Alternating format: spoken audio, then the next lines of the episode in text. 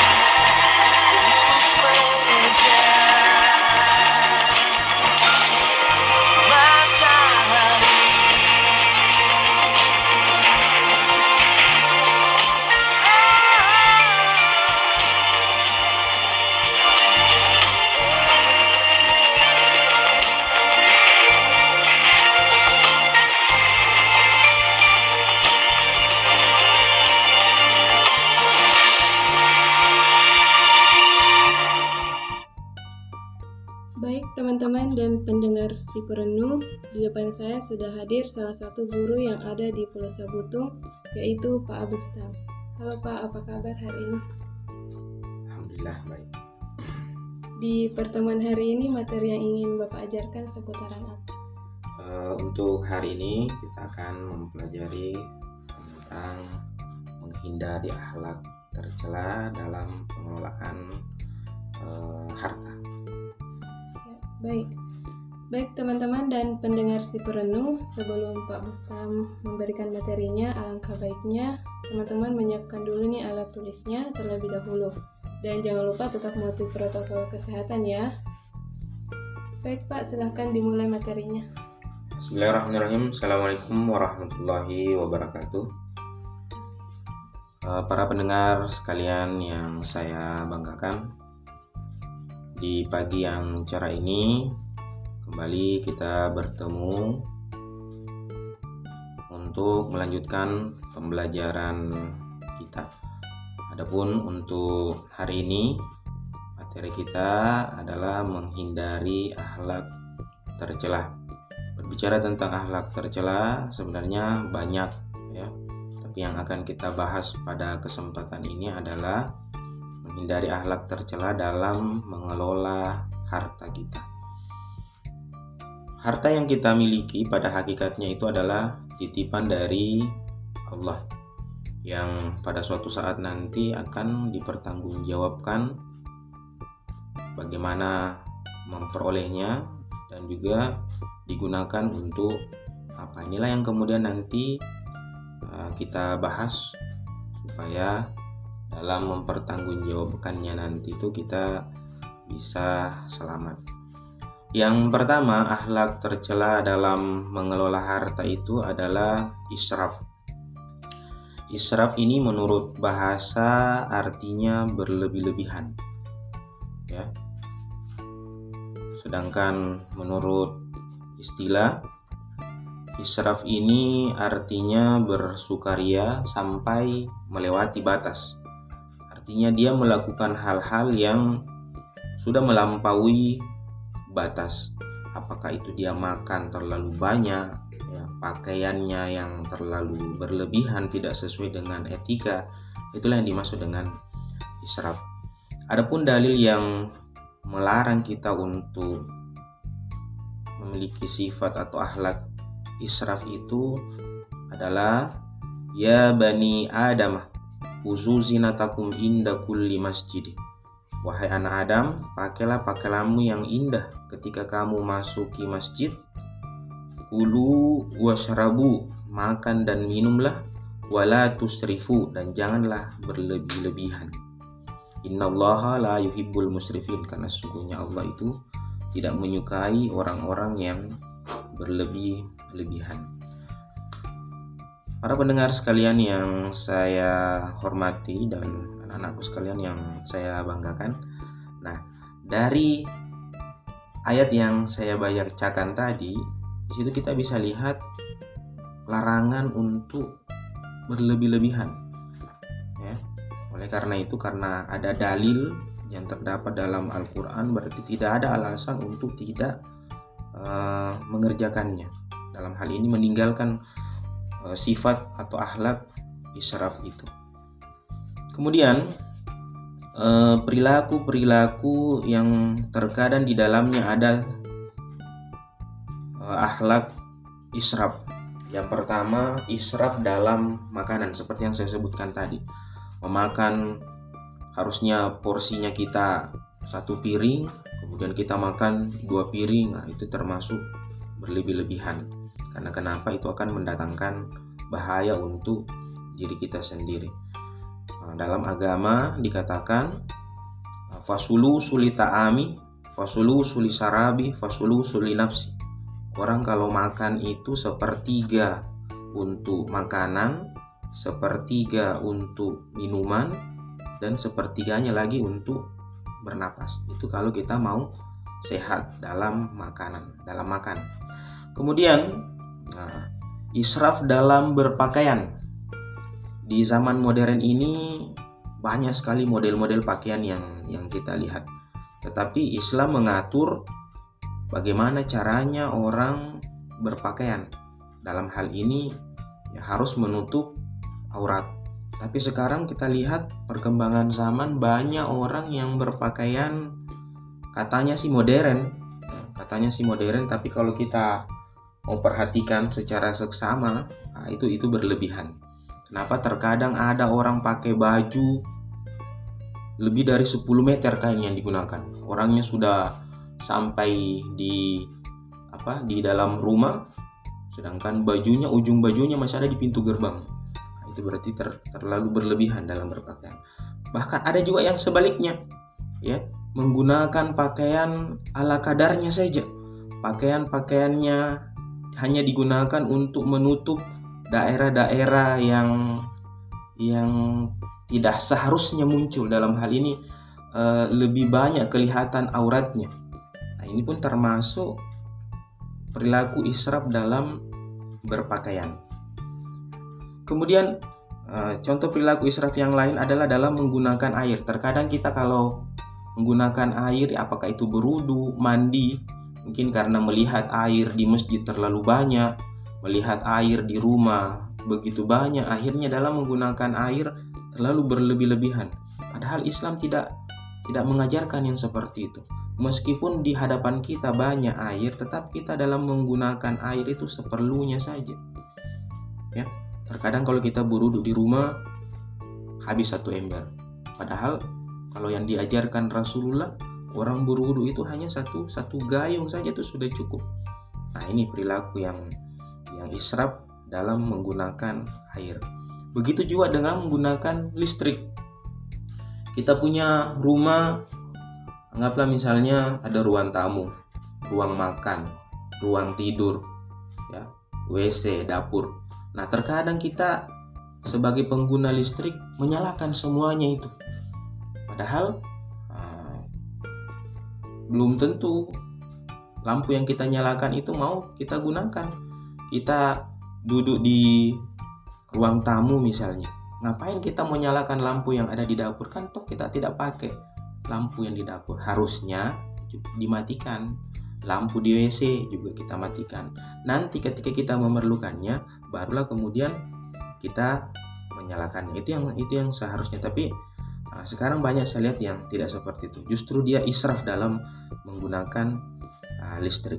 Kemudian uh, perilaku lain yang di dalamnya ada israf adalah dalam menggunakan alat komunikasi. Kita lihat sekarang banyak orang yang menggunakan telepon berjam-jam sampai HP-nya panas.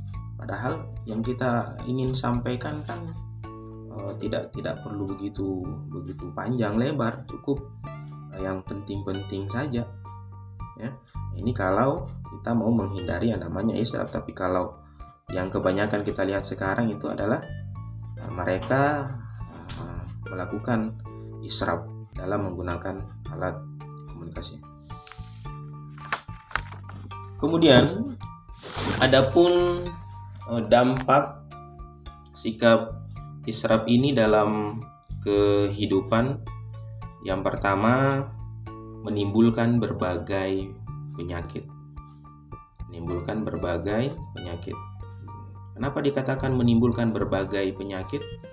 Kalau kita israf dalam makan contohnya. Ya, israf dalam makan kita makan makanan yang berlemak begitu banyak otomatis akan menimbulkan kolesterol nah itu kan termasuk penyakit ya kita makan makanan yang terlalu pedas itu kan akan menyebabkan sakit perut. Akhirnya apa? Timbul penyakit. Dan masih banyak contoh yang lain. Yang kedua dampak dari sikap israf ini adalah merupakan perwujudan sifat ingkar kepada Allah. Tadi saya sudah jelaskan bahwa Allah memerintahkan kepada kita itu untuk selalu melakukan sifat apa perbuatan yang sifatnya jangan jangan berlebihan. Nah, sedangkan sifat israf ini kan berlebih-lebihan, maka sudah bisa dikategorikan termasuk perbuatan yang yang ingkar. Kemudian yang ketiga dampak lain daripada sikap israf ini adalah menimbulkan kecemburuan sosial. Menimbulkan kecemburuan sosial. Banyak kita lihat di sekitar kita orang-orang yang serba kekurangan. Nah, ketika dia kekurangan, kemudian ada di sekitarnya orang yang melakukan uh, perbuatan yang berlebihan, itu kan akan membuat orang uh, cemburu Contoh kecil saja, ketika tetangga kita beli motor kan terkadang kita cemburu melihat dia. Apalagi kalau oh, hal-hal uh, yang yang lain. Saya kira itu uh, dampak atau sikap uh, israf dalam kehidupan kita. Sebenarnya masih banyak dampak-dampak yang lain, tapi karena kita dibatasi waktu, jadi untuk sementara yang saya bisa kemukakan hanya itu. Baik pendengar si Purunu dan teman-teman semua, kita break dulu ya sambil dengerin lagu berikut ini.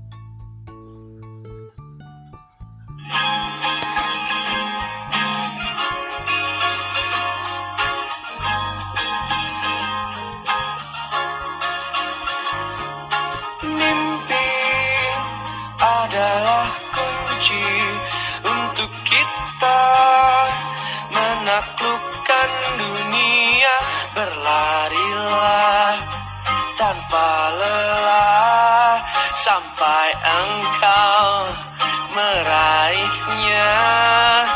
Laskar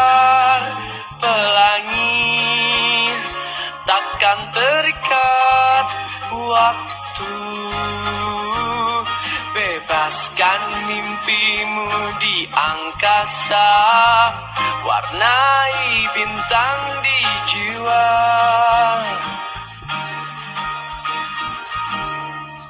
Menarilah dan terus tertawa walau dunia tak seindah surga.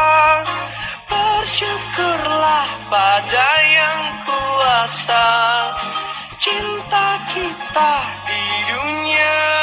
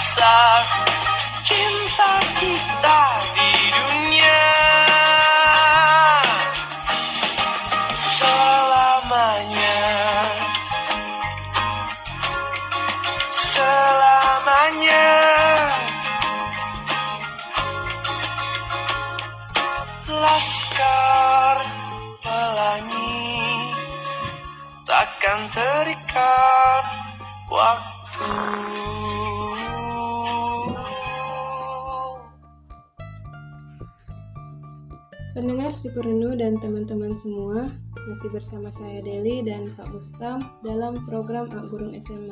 Silahkan Pak dilanjut materinya.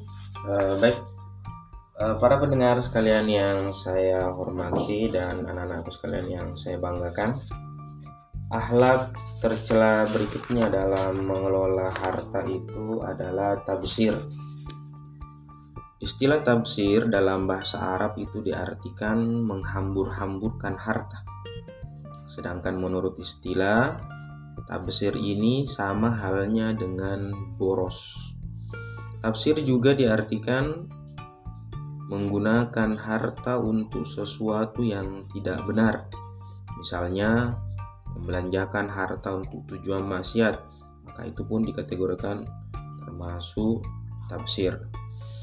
Adapun eh, dalil yang menjadi dasar larangan tafsir itu adalah wa atizal qurba haqqahu wal miskin wa ibnas sabil wala tubassir tabsira mana artinya berikanlah kepada keluargamu yang terdekat akan haknya.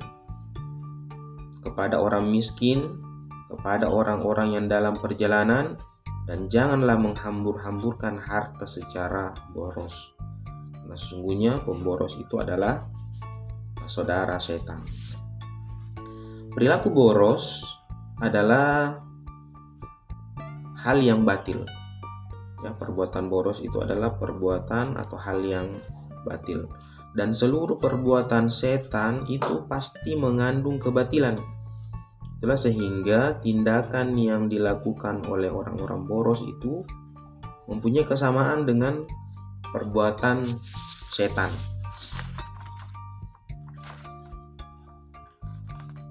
Oleh karena itu, eh, hindari perbuatan tafsir, ya. Karena kenapa? Eh, terkadang kalau kita selalu melakukan perbuatan boros itu akan menyebabkan kita menyesal. Pada saat kita memiliki uang yang berlimpah mungkin kita tidak merasakan uh, apa namanya belum merasakan akibat dari perbuatan boros. Tapi ketika kita punya harta sudah habis barulah kemudian kita menyesal kenapa ya dulu saya terlalu boros? Nah, ini yang kemudian nantinya akan terjadi kepada orang-orang yang memiliki sifat tabsir kemudian yang selanjutnya akhlak tercela dalam mengelola harta itu adalah bahil. Ya, bahil artinya kalau menurut bahasa menahan harta yang seharusnya dikeluarkan. Menahan harta yang seharusnya dikeluarkan. Kalau bahasa Buddhisnya itu bilang orang seke. Atau biasa juga disebut dengan kikiri. Inilah bahasa lain daripada kikir. Jadi dia menahan hartanya untuk dikeluarkan apakah itu untuk kebutuhan dirinya sendiri atau untuk kebutuhan orang lain ya terkadang ada orang datang ke rumahnya enggak ada tamunya ya, ada tamunya misalnya lima orang harusnya dia beli makanan secukup secukup apa nah, yang harusnya dia beli makanan misalnya uh, lima atau bagaimana caranya cukup orang yang yang tamu lima tadi tapi karena dia memiliki sifat bahil, hmm, akhirnya dia beli makanan dua saja atau satu saja. Kalau dihitung-hitung ya otomatis tidak tidak cukup. Nah, akhirnya apa?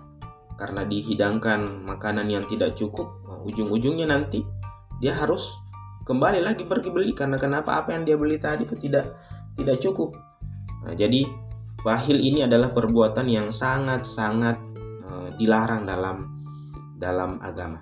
Nah, kemudian terkadang orang-orang bahil ini menganggap bahwa ketika kita tidak terlalu mengeluarkan harta itu bukan disebut dengan uh, bahil atau seke tetapi itu namanya boros. Nah, maka apa? Hemat, hemat katanya. Nah, di sini makanya kita harus memahami ya memahami yang mana yang termasuk bahil, yang mana yang termasuk hemat. Karena jangan sampai nanti kita menganggap diri kita hemat, padahal sebenarnya kita bahil. Nah, makanya perlu kita pelajari, ya, perlu kita pelajari. Dalam Al-Quran, dasar uh, hukum yang melarang kita untuk bahil itu adalah ayat yang berbunyi wala taj'al yadaka maghlulatan ila unukika. Janganlah kamu jadikan tanganmu terbelenggu pada lehermu. Wala tabsutha dan janganlah pula kamu terlalu mengulurkannya. Innal basti fatakuda maluman mahsura. Nah, karena itu akan menyebabkan kamu menjadi menyesal. Nah, jadi bahil juga ini adalah sifat yang dilarang oleh Allah karena ada dalilnya orang yang melakukan atau memiliki sifat bahil terkadang menganggap dirinya akan cepat kaya ketika dia bahil padahal sebenarnya tidak seperti itu kenapa karena orang yang melakukan sifat bahil itu maka hartanya tidak akan berberkah coba kita perhatikan sumur sumur itu meskipun tiap hari dikeluarkan airnya, airnya tidak akan habis. Karena kenapa? Ada berkah di situ. Begitu juga dengan harta. Ketika kita selalu mengeluarkan harta itu baik untuk memenuhi kebutuhan kita sehari-hari atau membantu tetangga kita, maka kita punya harta itu tidak akan habis. Nah, tapi coba lihat sumur. Kapan sumur itu tidak diambil lagi airnya, apakah airnya akan bertambah? Tidak. Justru airnya akan habis.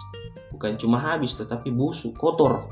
Nah, begitulah juga perumpamaan ketika kita memiliki harta yang kemudian kita bahilkan, maka harta itu tidak akan menjadi berkah, justru akan menjadi beban bagi kita nanti di hari kemudian.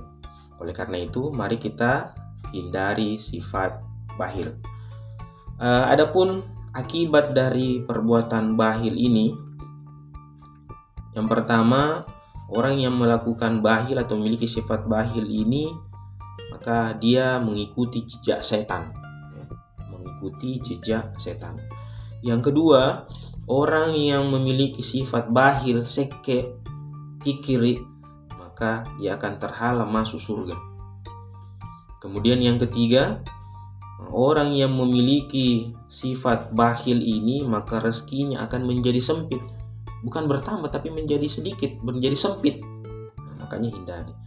Kemudian di hari kemudian nanti seperti yang saya bilang tadi harta yang dibahilkan itu akan menjadi beban.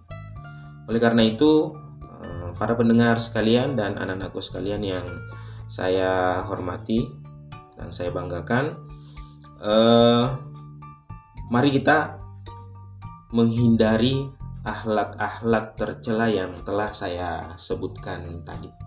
Mudah-mudahan apa yang saya sampaikan hari ini bisa memberikan wawasan baru, bisa memberikan manfaat kepada kita semua, sehingga kita termasuk orang-orang yang senantiasa disayangi oleh Allah, dirahmati oleh Allah, dan senantiasa dapat pahala dari Allah Subhanahu wa Ta'ala. Mohon maaf atas segala kekurangan. Saya akhiri. Wabillahi taufiq wal hidayah. Wassalamualaikum warahmatullahi wabarakatuh. Pendengar setia si Purenu dan teman-teman semua, itulah tadi materi yang sempat disampaikan oleh Pak Bustam dalam program Aburung SMA, yaitu mengenai menghindari akhlak tercela dalam mengelola harta. Adapun yang dimaksud uh, akhlak tercela dalam mengelola harta yaitu uh, israf atau berlebih-lebihan, tafsir uh, atau menghambur-hamburkan harta dan bahil yaitu menahan harta yang harusnya dikeluarkan. Pendengar setia si perenuh dan teman-teman semuanya, saya ingatkan kembali ya untuk tetap mengikuti protokol kesehatan, yaitu mencuci tangan, eh, memakai masker, dan menjaga jarak. Saya Deli, mohon maaf apabila ada salah kata. Pamit dari ruang dengar Anda. Wassalamualaikum warahmatullahi wabarakatuh.